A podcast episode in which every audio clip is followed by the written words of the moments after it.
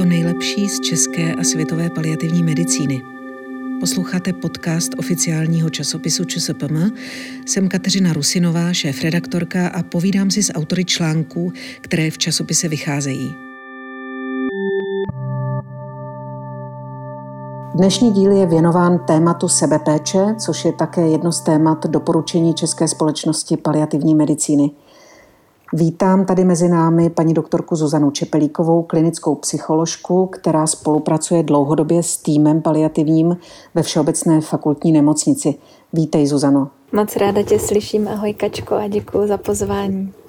Já děkuji, že si můžeme takhle chvíli povídat o tom, co sebepéče znamená. A než se do toho pustíme, tak jsem chtěla tě požádat, jestli by si našim posluchačům nepřiblížila, čemu se v klinické psychologii věnuješ, a co je tvou oblastí zájmu. To, co mi nese radost v rámci mojí práce a zároveň tvoří velkou část mojí klinické zkušenosti, jsou lidé, kteří mají, nebo práce s lidmi, kteří mají ve společném jmenovateli těžkou událost, životní zkušenost nebo trauma či nějaký posttraumatický stav a těmto lidem se věnuji způsoby, abych je mohla dobře provést touto zkušeností, událostí a zpátky se navrátit do života tak, aby mohli ho žít dál spokojeně, samostatně a s vlastní zodpovědností za sebe. Děkuju. Já o tobě musím ještě posluchačům říct, že eh, tvůj styl práce je pro náš tým strašně cený, že jsme se od tebe měli možnost za několik let velmi mnoho naučit a jsem ráda, že si dneska můžeme chvíli společně povídat o sebepéči pro zdravotníky. Eh, první otázka moje bude, co to vlastně pojem sebepéče ve zdravotnictví znamená, jaké jsou z tvého pohledu zkušenosti s tím, jak jsou zdravotníci zvyklí o sebe pečovat v běžných podmínkách, mm-hmm. normálně, co jim funguje. Já si myslím, že péče o sebe má zásadní dopad na náš život a je to jeden z nejlepších způsobů, jak zajistit kvalitu eh, života a vztahu v něm. A od toho, že jsme vnitřně eh, víc potěšení a máme víc vnitřní síly a odolnosti, se odvíjí vlastně to, jakým způsobem eh, máme k tomuto tématu vlastní vnímavost a vědomí. A to je právě jeden z těch bodů, kdy si myslím, že každý z nás přirozeně nějakým způsobem o sebe pečuje ale je otázkou, jak to vnímáme nebo jak o tom víme v běžné každodennosti. Takže v mém pohledu péče o sebe vyžaduje víc než jenom teplou koupel, výdech, nádech, stihnu se dobře vyspat nebo aspoň se nezanedbám v jídle. Ale péče vlastně v tom hlubším jádru eh, více odráží a zvyšuje pocit sebehodnocení.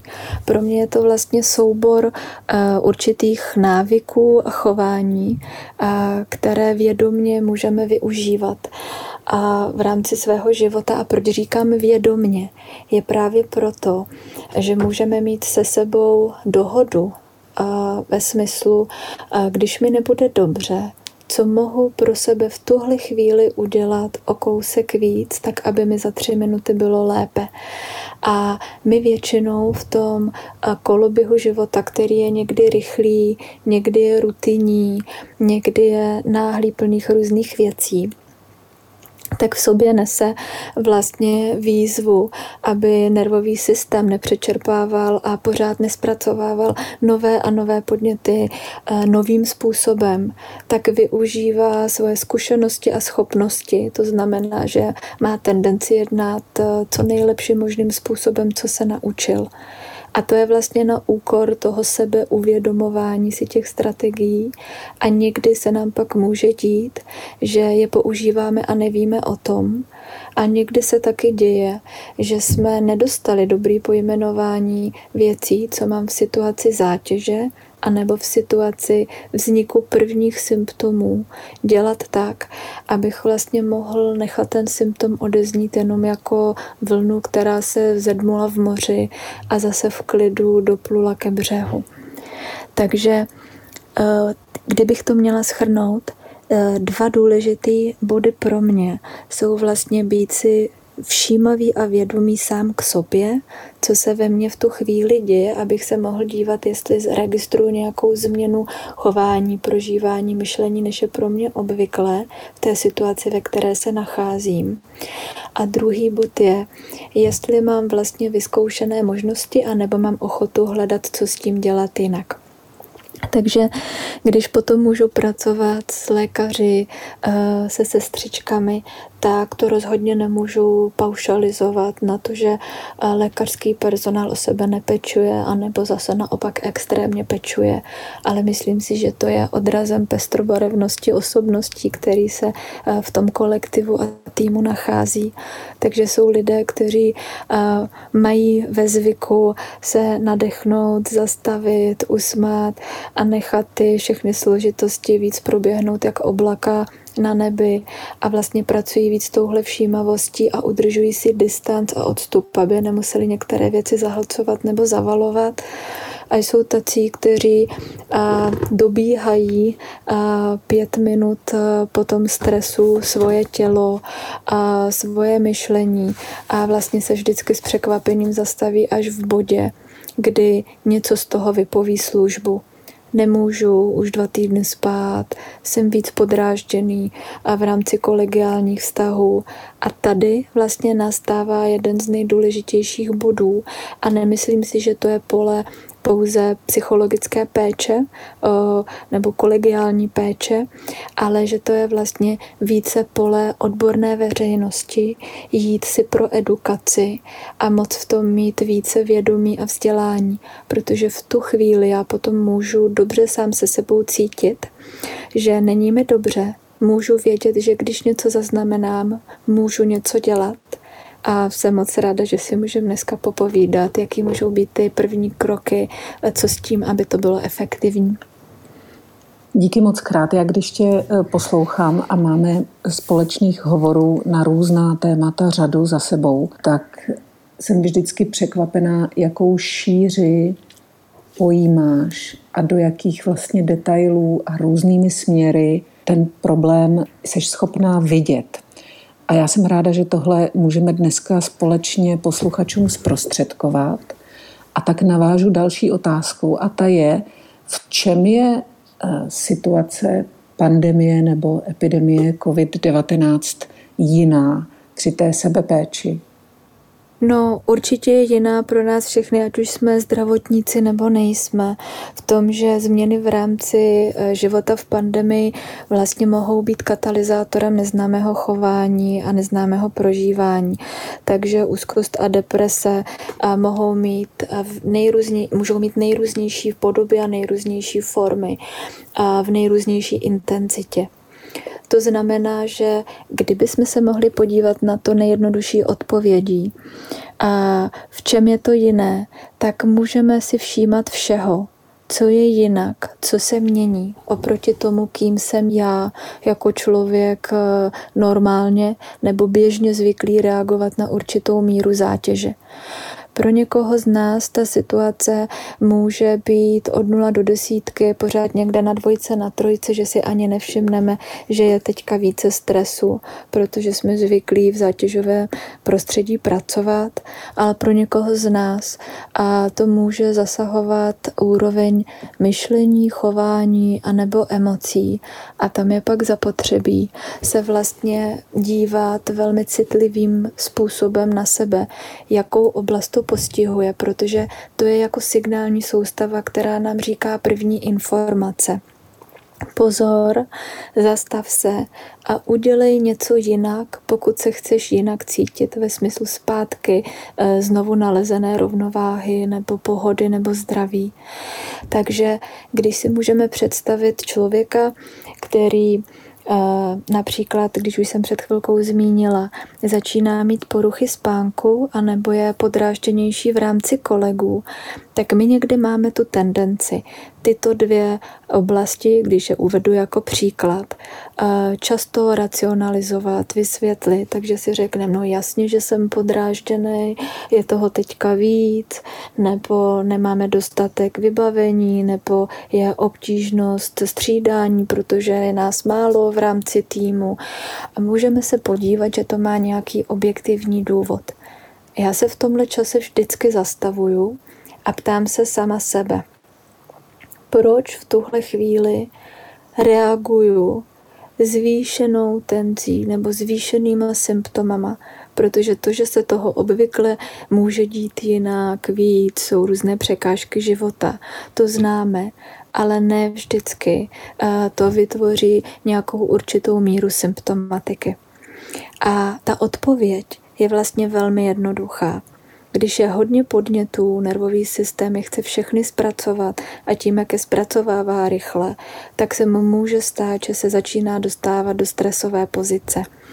A tady je velmi na místě se zastavit a moc sám se sebou si říct upřímně, vlastně zavnímat, že jedna věc je ta objektivní realita, to objektivní vysvětlení, to racionalizační vysvětlení, ale druhá věc je, že si můžu sám říct, když není pro mě obvyklé, že bych negativně mluvil o kolezích, tak to znamená, že nejsem teďka zlý člověk, nejsem teďka někdo, kdo se horší ve svých eh, strategiích nebo eh, vztahů s kolegy, ale děje se ve mně nějaká míra tenze, kdy tělo nachází způsob, jak se s tím co nejlépe vyrovnat. A například rychlá komunikace, lehce agresivní komunikace, uštěpačné průpovídky můžou být vlastně jedním z dobrých momentů jak si můžu ulevit to zvýšené napětí. A tohle jsou ty malé věci, kterých si můžeme všímat, že se začínají pomalu dít a pomalu měnit naše reaktivita chování oproti tomu, co je nám obvyklé. Mm-hmm. A v mhm. tu chvíli je na místě se zastavit a udělat nějaký malý krok pro sebe. A tady uh, mám vlastně ráda jednu představu, uh, která mi přijde zásadní se uvědomit. My často jsme zvyklí tím, jak vyrůstáme v docela přehledném světě a učíme se odmala lineárnímu myšlení, že z A vyplývá B, z B vyplývá C. Tak když mluvíme o seberegulaci, o péči, o zvýšených stresových podmínkách, tak tady pro mě platí to naše české pořekadlo o voze a o koze, a nemusíme být v té přímé linearitě, že když nemůžu spát, tak bych měl dělat všechno kolem spánku, ale můžu se dívat to, když nemůžu spát, může být souvislost, souvislost s tou stresovou situací. A potom to, že budu si dávat večer čajíčky na spaní nebo budu držet lepší režim spánku, jít o dvě hodiny dřív spát, nemusí se propsat v ten výsledný efekt, že budu mít lepší spánek, když to bude vázané na tu stresovou úroveň. Proto ovoze a okoze je, když se zvyšují symptomy, na úrovni myšlení, emocí nebo těla, které můžeme považovat za stresové symptomy, tak v tu chvíli dává smysl jako první krok seberegulace začít si několikrát za den klást otázku, kterou už jsem před chvíli zmínila, co můžu udělat teď pro sebe, aby mi za chvíli bylo trochu lépe. A to je způsob, kterou můžu já dostat stresovou situaci pod kontrolu, místo toho, aby ty podmínky ovlivňovaly mě samotnou. Mm-hmm. Děkuju. Hodně mluvíme o všímavosti, a pozornosti vůči sobě, vůči tomu, co se děje, vůči ani ne tak faktům nebo událostem, které se dějí, ale vůči tomu, jak se to děje. Z mé zkušenosti se setkávám s lidmi, kteří říkají, víš, já na tu psychologii moc nejsem, já jsem takový věcný a racionální typ a přitom zažívají taky zvýšenou míru stresu a chtěli by pro sebe něco udělat. Měla bys, eh, Zuzano, nějakou, nějaký tip nebo nějaký, nějaký komentář k tomu, mm-hmm, co, mu, mm-hmm. co mohou pro sebe dělat lidé, kteří nemají vztah nebo nemají vypěstovanou tu všímavost? Mm-hmm, mm-hmm. A úplně zásadní ten první krok je uvědomit si, že mám možnost volby A možnost volby je, že to, co nám vlastně dělá ta stresová zátěž nebo ty rychle měnící se podmínky, anebo naopak zase ta nudná rutina a monotónnost, a je, že vlastně my někde sami se sebou se začneme vzdalovat Eh, od našeho prožívání, chování, potřeb. A když nejsme zvyklí si sami sebe všímat, tak si sebe běžně nevšímáme a teď v tuto chvíli nevšimneme už vůbec. Ale zrovna v těchto situacích to není nárok, že já se musím všechno naučit i hned a za běhu, ale někdy se můžu opřít o to, můžu dělat to, co už umím nebo to, co vím. A první volba je uvědomit si, nebo první krok je uvědomit si, že mám možnost volby. Že buď to já můžu řídit svoji pohodu, já můžu ovlivňovat sám sebe, já můžu dělat kroky, které budou o trošku lepší a v tom prožívání, než je před chvílí. A nebo já můžu nechat život, aby řídil on mě. A to je přesně ten rozdíl, Mezi tím, když se podíváme, že jsou lidé, kteří prochází těžkou životní situací a máme vlastně heslo, když se nás někdo zeptá, jak to zvládáš, tak na tuhle otázku můžu odpovědět dvouma způsobama. Můžu říct, mám se blbě, protože se dějou blbý věci, a nebo můžu říct, dějou se blbý věci, ale já to zvládám dobře. A tohle je ten bod, kdy my někdy a, začneme vnímat tu velkou spoluzávislost toho, že když se dějou venku a, složité věci, tak to určuje moje chování. A my si někdy v tyhle momenty potřebujeme zvědomit, že je to moje volba, jestli já na to budu reagovat agresí nebo ponížením, anebo dialogem a konstruktivním řešením. A když bych chtěla od tebe slyšet něco konkrétního, jak tahle všímavost může znít, to znamená, jaké věty e, uslyšíme od někoho, kdo si všímá zátěže toho, co se mu děje, jak se to projevuje, uh-huh. jak bychom my naopak mohli formulovat to, co se děje, když nejsme zvyklí to dělat běžně, uh-huh. co uslyšíme, uh-huh. nebo jak to můžeme říct. Já myslím, že to uh, můžeme poznat vlastně opravdu v té reaktivitě, která není úplně běžnou mojí součástí. Takže například, když já jsem naposled uh, byla v kontaktu s personálem v nemocnici, tak si můžu všímat, že tam je daleko víc stížností uh, na nějakou uh, politickou a finanční situaci kolem ohodnocování sester a lékařů.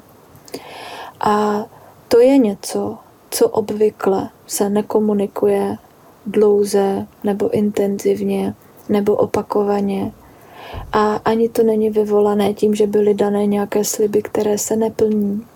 Ale může to být dané tím, že může být personál přetížený, a tohle je forma toho, jak vlastně se eh, může to napětí nebo ta úzkost dobrým způsobem vyplavovat ven. Ale já si můžu to tady zastavit a uvědomit si, že už vůbec jenom to, že to dělám, ale především to, že mám možnost volby, jestli budu se těma tématama zabývat, když se jima zabývám, jestli je mi potom líp nebo hůř, když mi k ničemu neslouží, tak jestli není jednodušší ten čas pro dialog využít k něčemu jinému. A tohle jsou ty věci, kdy já se můžu v každou chvíli rozhodovat. To, co teď dělám, to, jak přemýšlím, je to pro mě v tuhle chvíli efektivní, a nebo uh, je to něco, co mi ten život za 10 minut stíží, zkomplikuje, anebo já se budu uh, cítit více unavená, více vyčerpaná, protože ta jedna z těch úrovní, kterou vlastně můžeme trochu hůře komunikovat, protože nemusíme úplně proto mít vybavenost slov, je, že my někdy nejsme agresivní, ani se nestěžujeme na poruchy spánku, ale vlastně můžeme být dlouhodobě víc podladění energeticky dlouhodobě podladěný víc emočně, že jsme trochu víc smutný, trochu míň jako naděje plný, a trochu víc míň unavený, a chybí nám taková ta jiskra do života. A tohle můžou být ty věci, kdy se zastavím a podívám se, že já mám volbu cítit se jiným způsobem. Moc hezky mluvíš o tom, že nemáme na to vybavení slovy.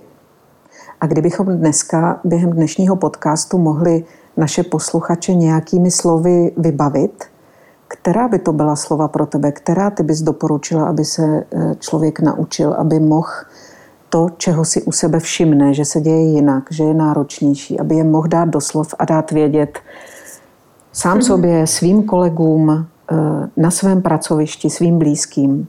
Ten první krok je vlastně dát je a investovat je do sebe, protože my velmi často umíme být k sobě kritický víc než k sobě být schovývavý. A možná ten první krok je začít k sobě mluvit jako k nejlepšímu kamarádovi a méně jako ke kritikovi, protože z toho potom uvidíme svoji hodnotu jasněji a můžeme si potom začít i víc třeba vážit času, který máme, lépe ho naplňovat, naplňovat ho smysluplnějšími, intenzivnějšími momenty a můžeme e, tím na základě toho budovat větší odolnost nebo kapacitu.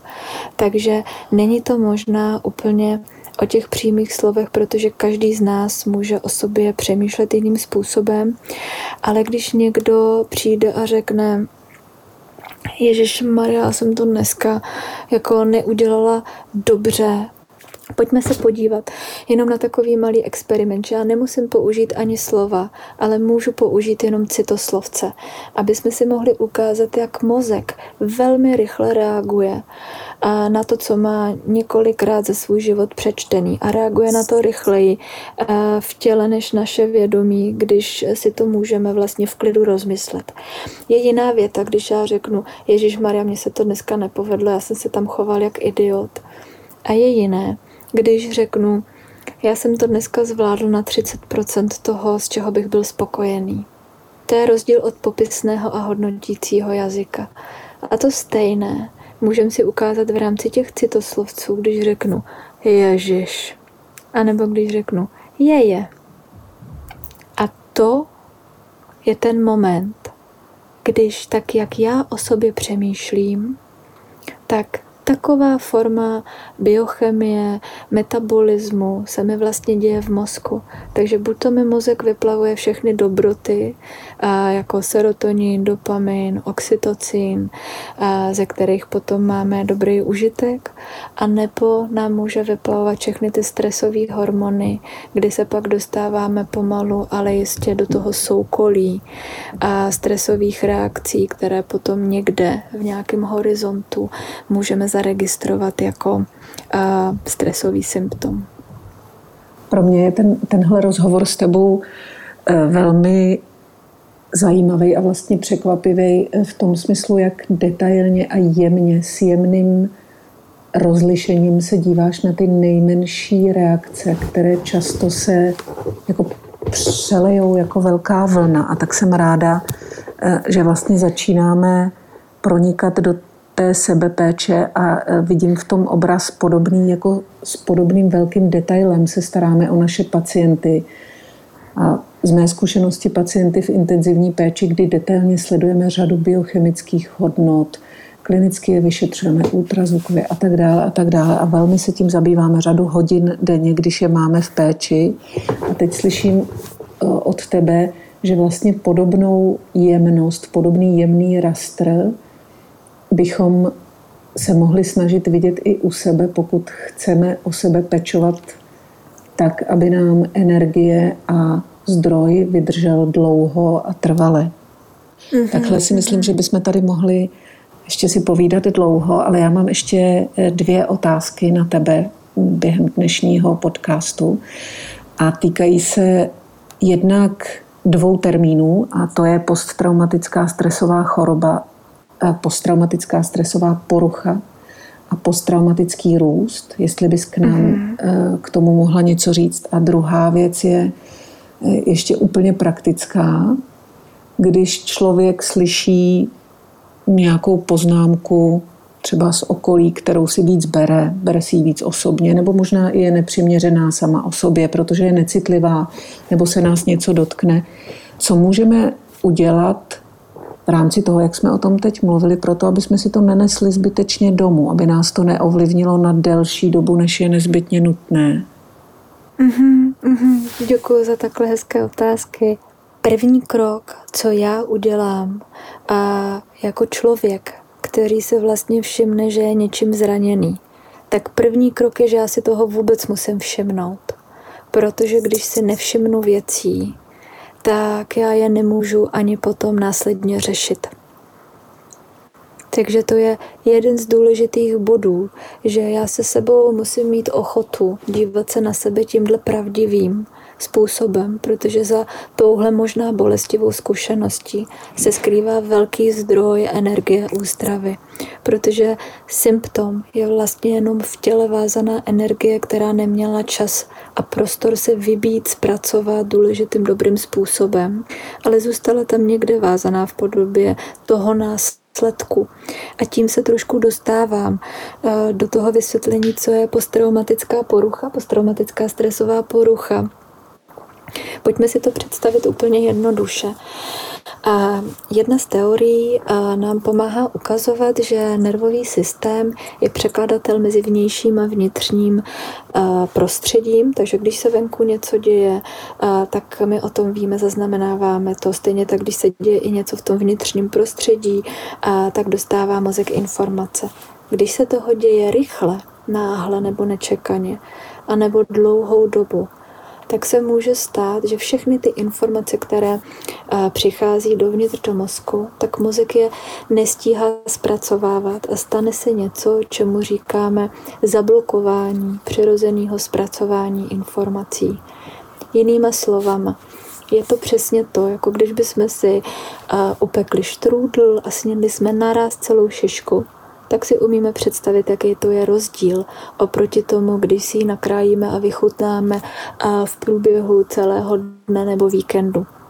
Když ji budeme muset sníst najednou z jakéhokoliv důvodu, a, tak možná budeme zasyceni, možná budeme přehlceni, a možná a, si ji v závěru ani nevychutnáme, protože ztratíme a, pojem a to, to detailní vnímání a, toho, co je dobré protože už se to stane vlastně rutinní nebo automatické.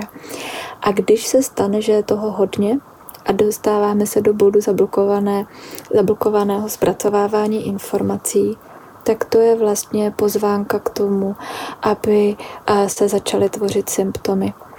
Zůstává v těle vázaný náboj z té nedožité zkušenosti a ten pak tvoří symptomy v nejrůznějších oblastech. A to co my vlastně můžeme udělat nebo můžeme sledovat, když někdo prochází zátěží, tak se můžou dít tři dobré možnosti. Jedna věc je, že se zablokuje tohle zpracování a pak vlastně to zpracování čeká na jiný čas v budoucnu, aby jsme se k tomu mohli zpátky vrátit a dospracovat to, douzavřít to, protože mozek to, co opravdu nemá rád, jsou nedokončené věci.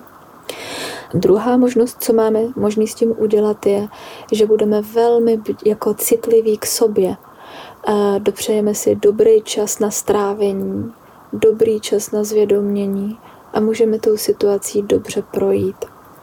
A pak je třetí věc, která je takový malý zázrak, a to je, že z toho, co se vlastně děje nepřiměřeně nebo rozrušujícím způsobem, tak se může stát takový zázračný bod, že nám se z toho vytvoří něco ještě zázračnějšího.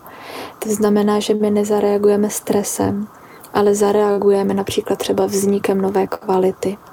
Tohle můžeme někdy eh, vnímat i u našich pacientů a, a u celých rodin, když prochází loučením a ztrátou někoho blízkého tak místo toho, aby závěrem byla úzkost nebo deprese, teďka nemluvím o přirozeném truchlení, ale na těch, o těch nadstavbových věcech, které tam můžou zůstat zablokovaný na další čas, takže ještě po pěti letech to bolí stejně jako v ten moment, tak se může stát, že najednou lidi změkčej, se změkčí sami se sebou, do velké empatie, do velké citlivosti, do velké spolupráce v rodině, do otevřené komunikace, do vyjasnění najednou nových hodnot života, které do té doby přehlížely.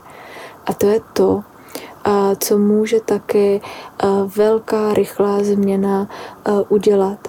Že může pomoct, jako by jsme rozlouskli ořech, rozbili sami sebe a poskládali se do nového, lepšího tvaru.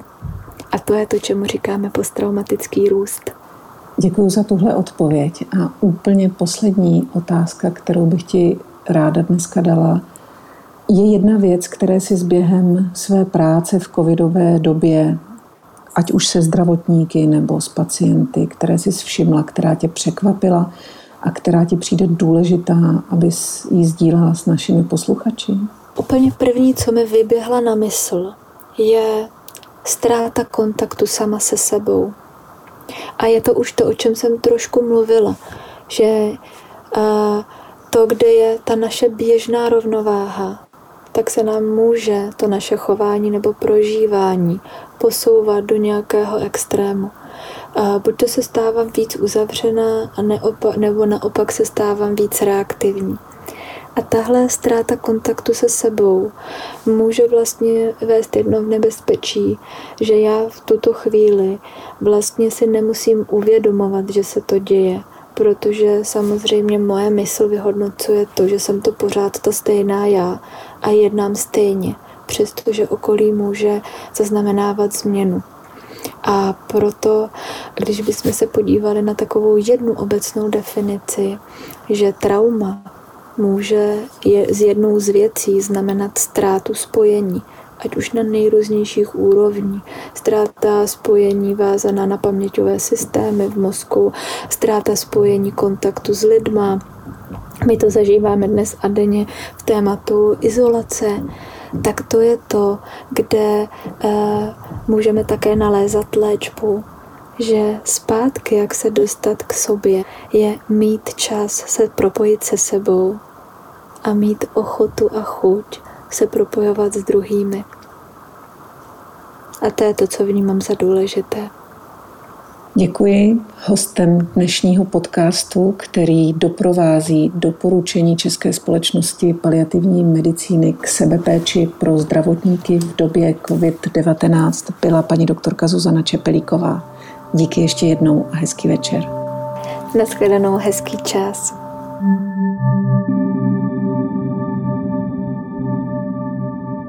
Díky za váš poslech. Paliativní medicína je oficiální časopis České společnosti paliativní medicíny. Pokud máte zájem o předplatné, napište nám na paliativní.péče zavináč gmail.com.